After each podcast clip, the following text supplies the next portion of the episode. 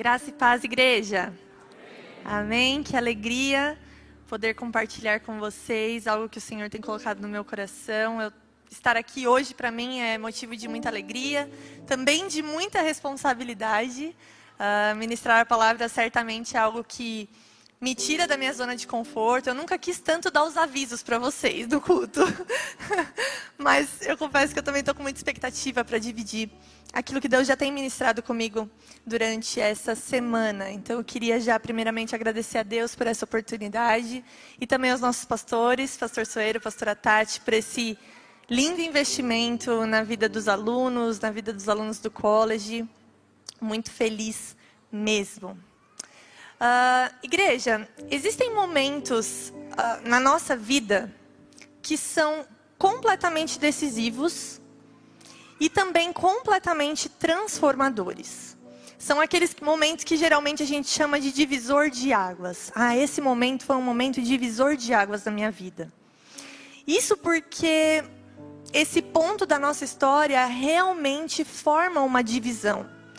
É como se até aquele momento da nossa vida nós fôssemos de uma determinada maneira, a nossa vida fosse de uma determinada maneira, mas a partir daquele momento, uh, tudo passa a ser diferente, a nossa vida muda. Quantos já passaram por momentos assim? Amém? Se você passou por momentos assim, coloque aí no chat também. Uh, e para a gente exemplificar um momento como esses, eu acho que. Uh, o que nós temos em comum aqui, uma experiência que a maioria de nós aqui tem em comum, é o momento em que nós aceitamos a Jesus como nosso Senhor e Salvador. A partir desse momento, a nossa vida até esse momento era de uma forma, mas a partir desse momento ela passa a ser diferente. As nossas, o nosso comportamento, a nossa conduta e a vida como um todo muda.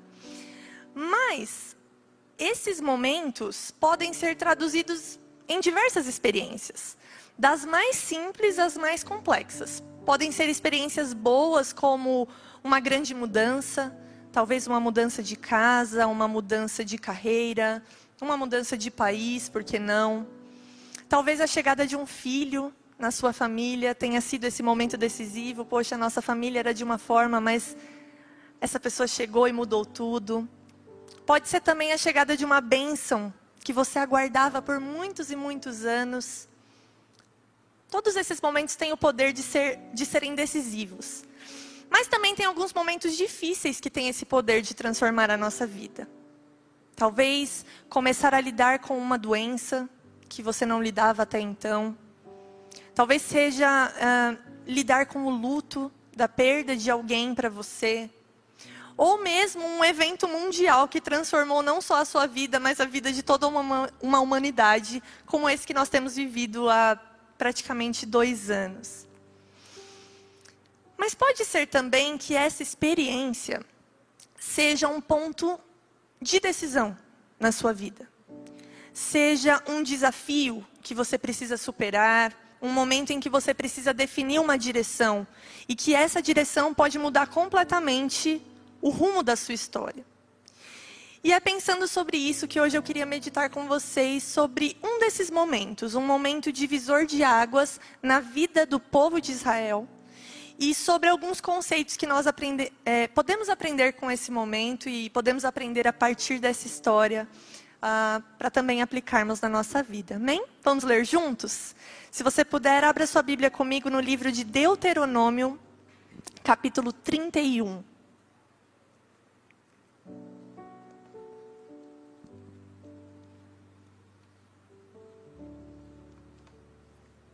Deuteronômio capítulo 31, versículos de 1 a 6. Se você não trouxe a sua Bíblia, fique tranquilo que você também pode acompanhar através das telas. Você online também. E diz assim a palavra de Deus: Moisés disse ainda essas palavras a todo Israel: Eu estou com 120 anos de idade e já não sou capaz de liderá-los. O Senhor me disse: Você não atravessará o Jordão o Senhor, o seu Deus, o atravessará pessoalmente à frente de vocês. Ele destruirá essas nações perante vocês e vocês tomarão posse da terra delas. Josué também atravessará à frente de vocês, conforme o Senhor disse. E o Senhor fará com eles como fez com Seom e Og, os reis dos amorreus, os quais destruiu juntamente com a sua terra. O Senhor os entregará a vocês, e vocês deverão fazer com eles tudo o que eu lhes ordenei. Sejam fortes e corajosos. Não tenham medo, nem fiquem apavorados por causa deles, pois o Senhor, o seu Deus, vai com vocês, nunca os deixará, nunca os abandonará. Senhor Jesus, eis aqui a tua palavra. Te agradecemos por esse momento tão precioso, por esse domingo maravilhoso que já temos vivido na tua casa. Mas te pedimos que agora o Senhor continue ministrando ao nosso coração. Senhor, fale conosco através da tua palavra, não aquilo que nós esperamos ouvir, não aquilo que nós achamos que precisamos ouvir, mas aquilo que de fato o Senhor deseja falar a cada um de nós. Por favor, Senhor, que eu seja um instrumento nas suas mãos e que eu não seja empecilho para aquilo que o Senhor deseja falar com a tua igreja. É em teu nome que eu oro e já te agradeço. Amém. Bom, igreja, para nós chegarmos nesse texto que nós acabamos de ler, eu gostaria de contextualizar um pouquinho da história uh, de Israel com vocês. Então, depois do êxodo no Egito, depois da libertação de Israel da escravidão no Egito, o povo ficou no Monte Sinai por um período, fazendo uma aliança com Deus. Uh, Deus estava usando esse momento para ensinar o povo a respeito de como cultuá-lo de como eles deveriam viver a partir dali. Pensem que esse povo vivia uma escravidão de muitos anos. E a partir daquele momento eles iam viver algo novo. Então Deus estava usando esse momento para fazer uma aliança com eles e para mostrar como eles deveriam viver a partir dali. Porém, Israel falhou.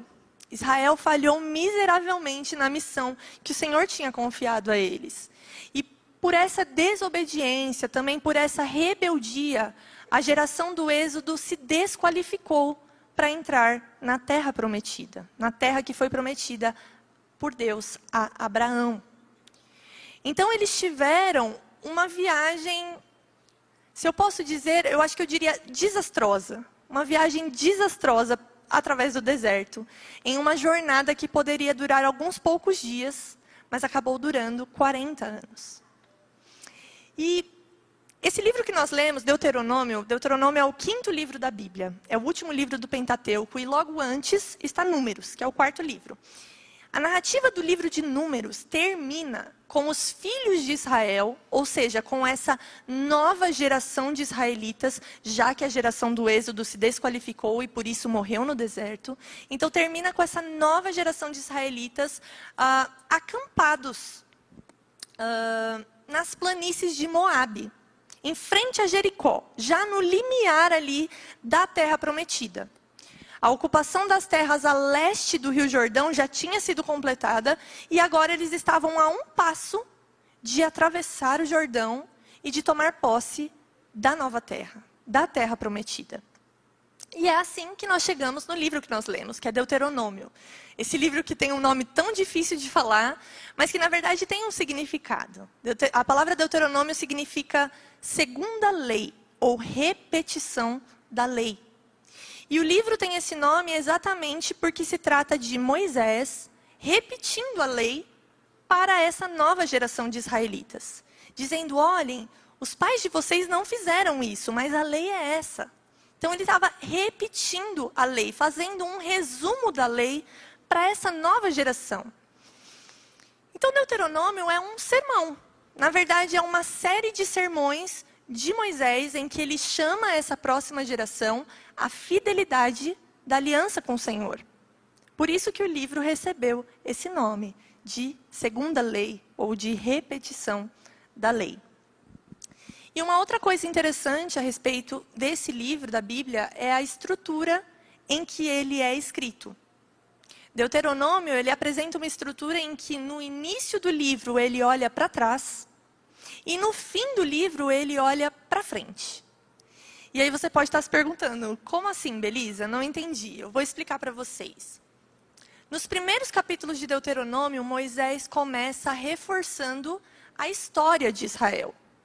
A narrativa do sermão dele é olhando para trás e descrevendo tudo o que já aconteceu até ali, até aquele momento. Então, a ordem para eles partirem do Monte Sinai, a expedição de reconhecimento da terra prometida, quando os espias foram enviados para ver a terra, a desobediência e a rebeldia do povo nesse momento, e por conta disso também a consequência que eles receberam por conta desse ato.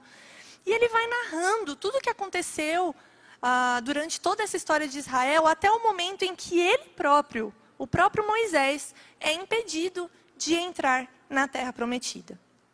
Então ele vai narrando essa história no seu sermão, ah, já nos primeiros capítulos, de como Deus foi fiel no passado e de como Deus recompensou a fidelidade de Israel e também o corrigiu na sua infidelidade.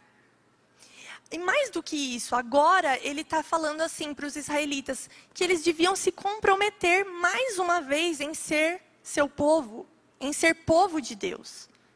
Então, durante essa parte inicial do sermão, são feitos lembretes das oportunidades que eles perderam, da rebelião que eles fizeram, mas de como Deus esteve com eles apesar de tudo.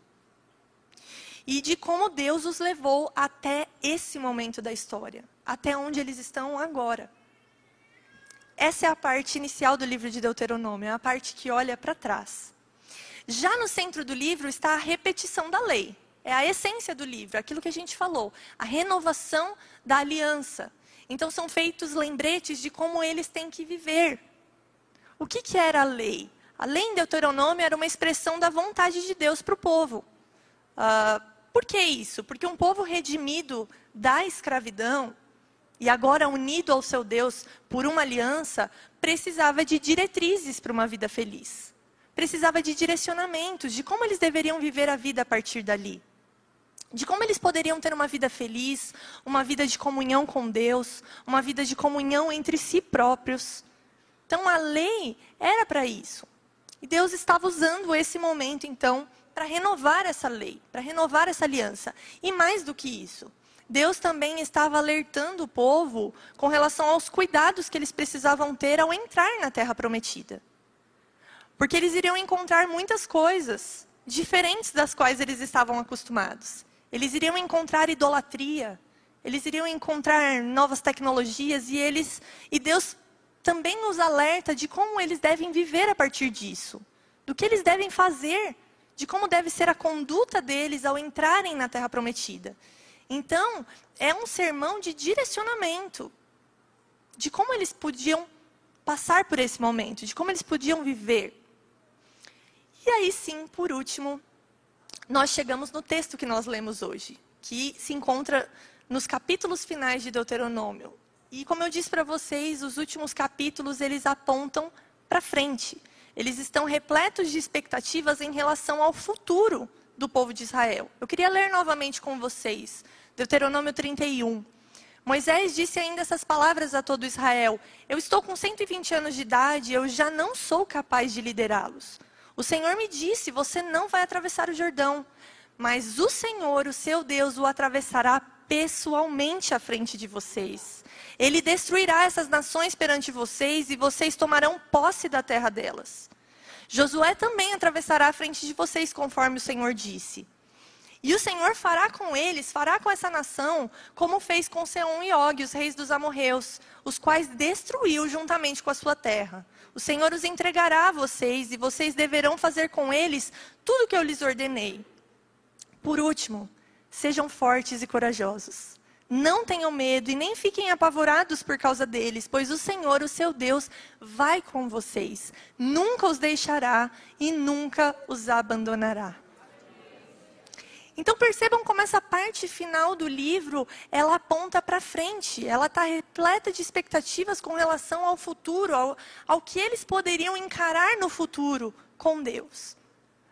Então, olhando de forma macro para toda essa história, a gente percebe que Moisés relembra toda a experiência da salvação e da provisão de Deus no passado. Ele põe toda a revelação das ordens e da aliança no tempo presente, naquele momento que eles estavam vivendo agora. E em seguida, ele os envia para o futuro com o um encorajamento divino e com uma certeza. E essa certeza é que Deus estaria com eles. Deus estará com vocês, Israel. Foi isso que Moisés disse. E é assim que o povo de Israel chega no seu momento divisor de águas. E uma coisa que eu acho interessante desse, desse ponto é que eles chegam num ponto divisor de águas, literalmente falando. Porque o que separava, ou separava da terra prometida, eram as águas do Rio Jordão. Então era realmente um divisor de águas.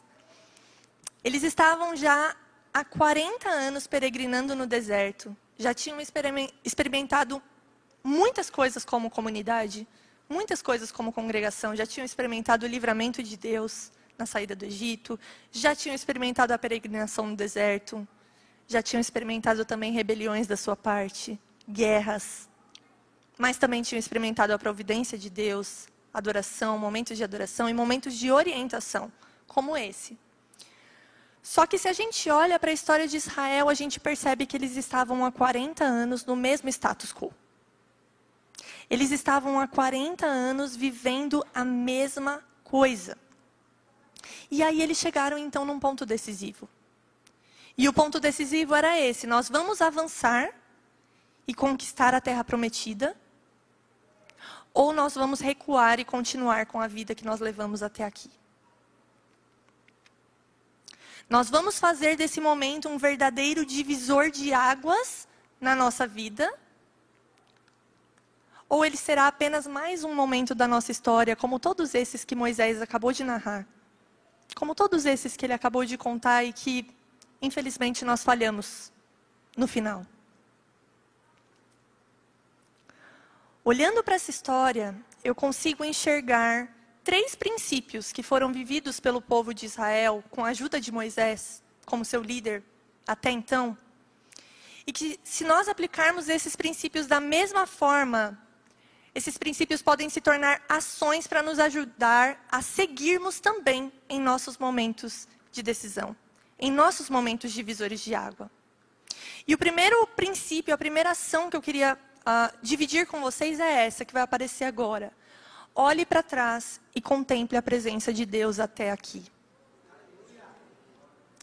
Quando Moisés começa essa jornada de preparação para a conquista da terra prometida com os israelitas, ele começa olhando para trás e fazendo com que o povo reviva a fidelidade do Senhor em todas as fases, em tudo que eles viveram.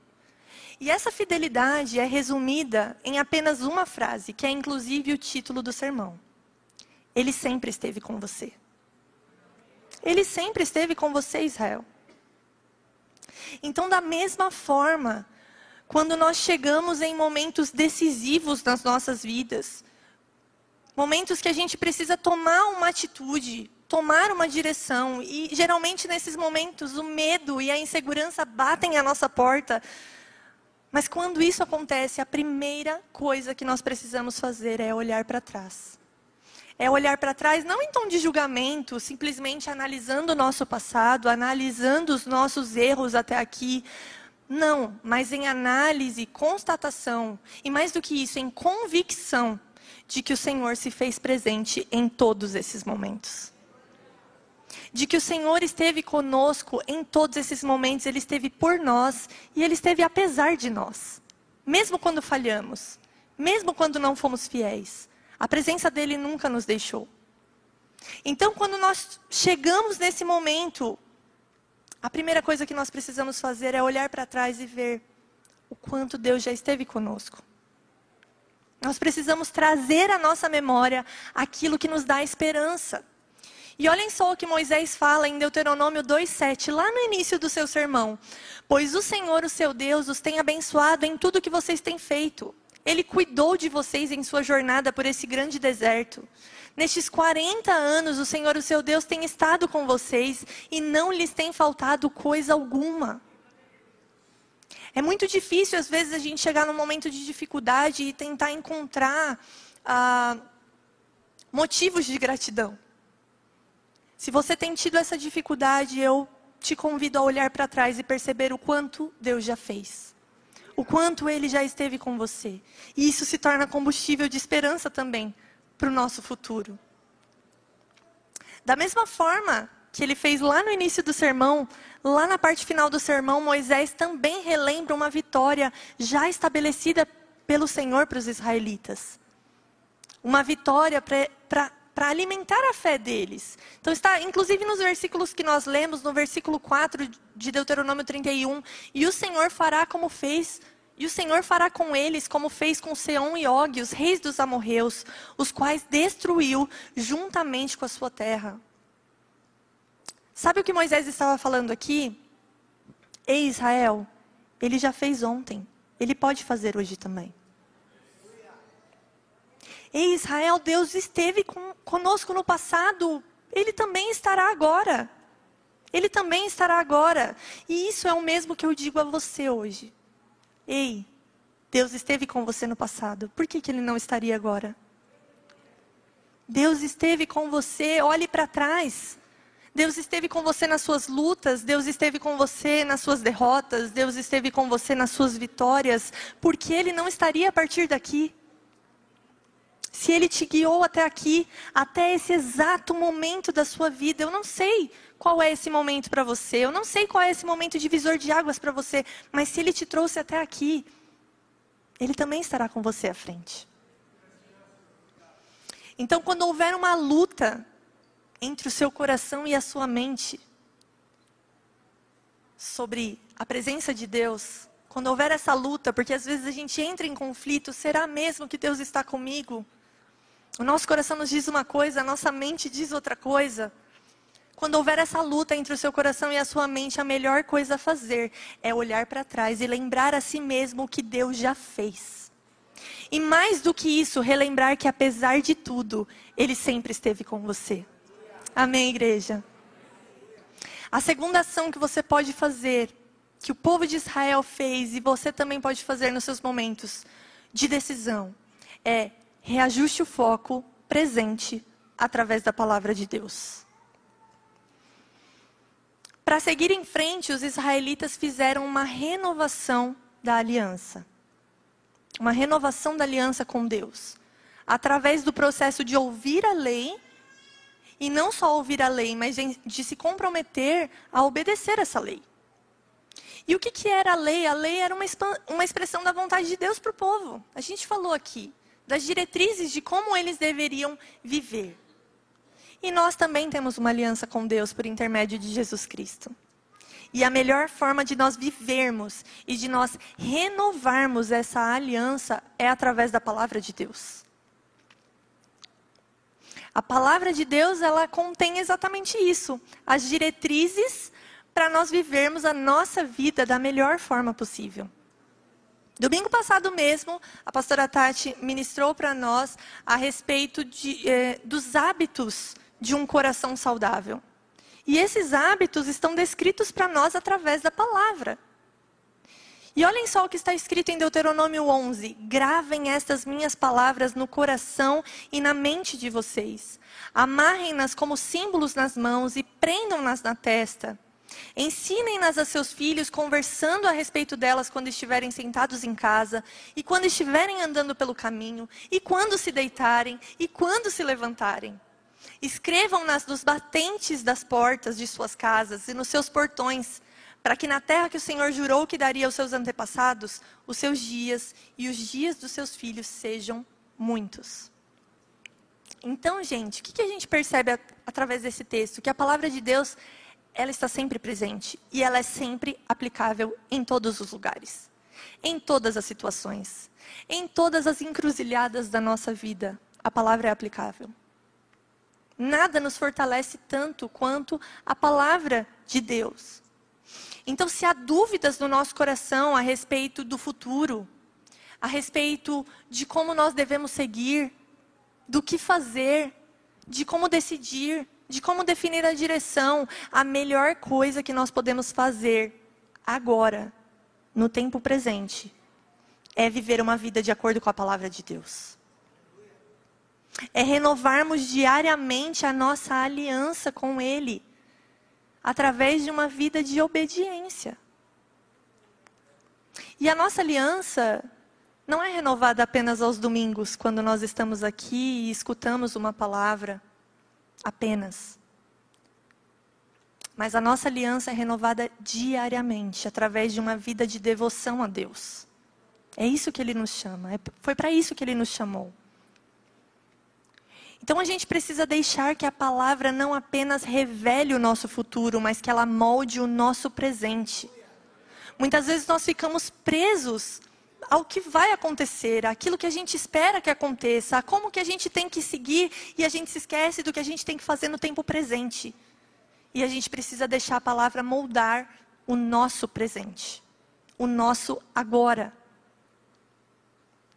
Se você se perguntar o que, que eu posso fazer agora, eu te digo: deixe a palavra moldar o seu agora.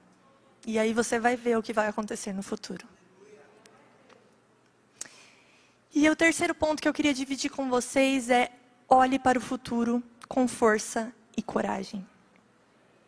O último direcionamento de Moisés para o povo foi: sejam fortes e corajosos, não tenham medo, nem fiquem apavorados por causa deles, pois o Senhor, o seu Deus, vai com vocês, nunca os deixará, nunca os abandonará. Que incentivo, que encorajamento ele deu nesse momento. Ele deu nesse momento porque ele sabe que do passado eles não foram tão fortes e corajosos assim. Mas esse direcionamento que Moisés deu ao povo é carregado de uma certeza.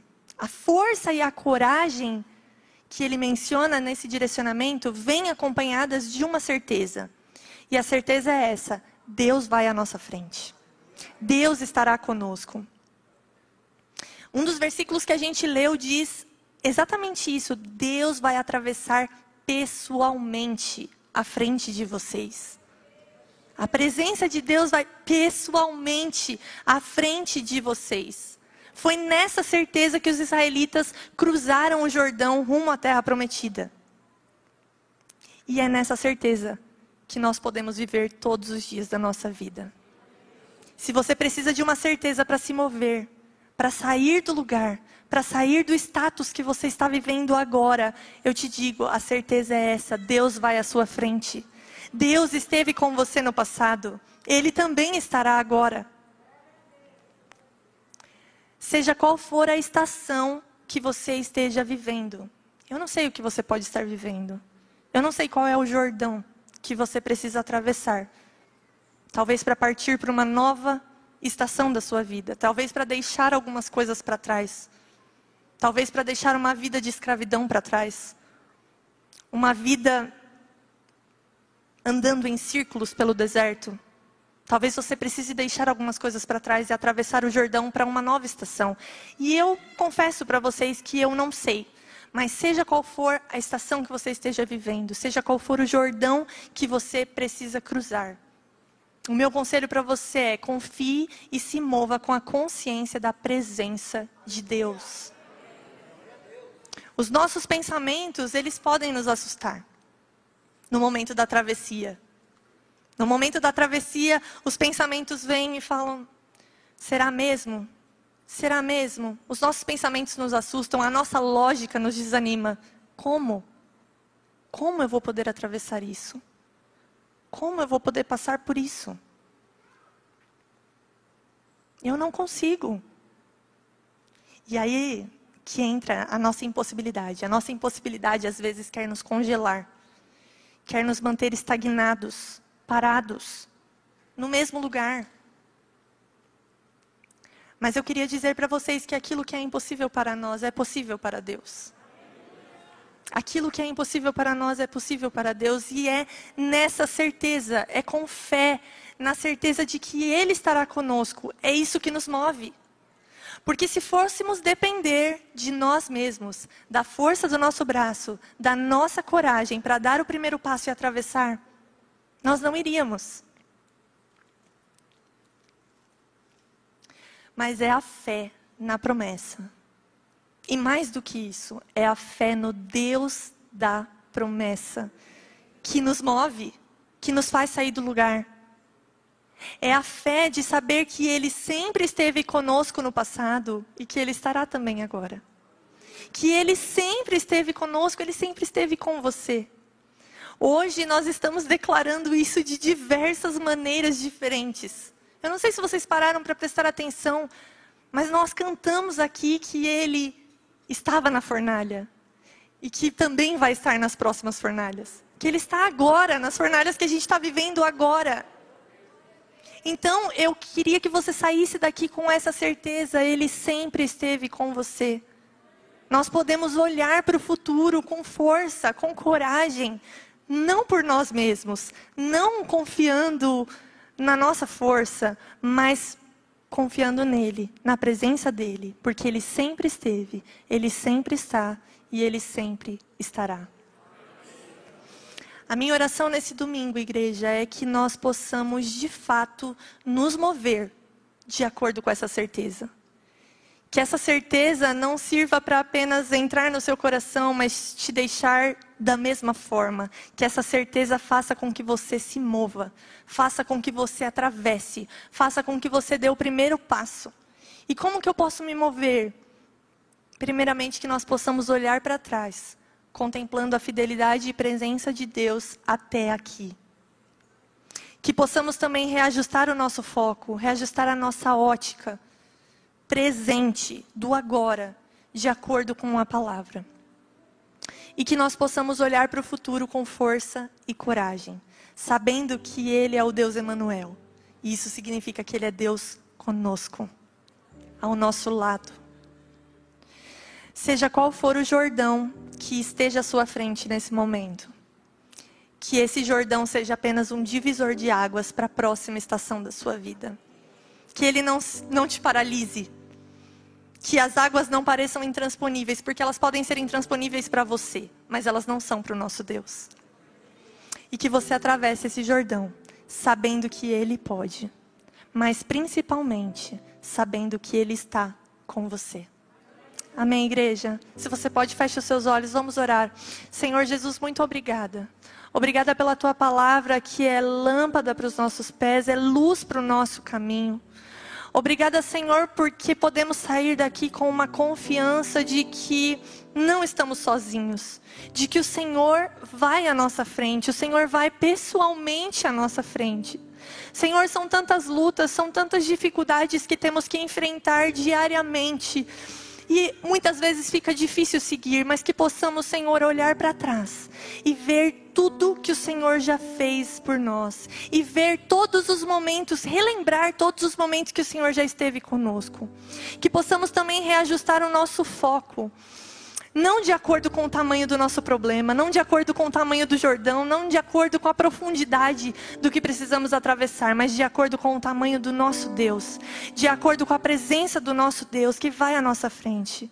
E Senhor, que possamos olhar para o futuro não com medo e insegurança, mas com fé e coragem, crendo, crendo nessa verdade de que não apenas o Senhor pode, mas que o Senhor vai conosco. É isso que nós oramos e te agradecemos. Se você pode, se coloque de pé nesse momento e vamos adorar ao Senhor com essa canção.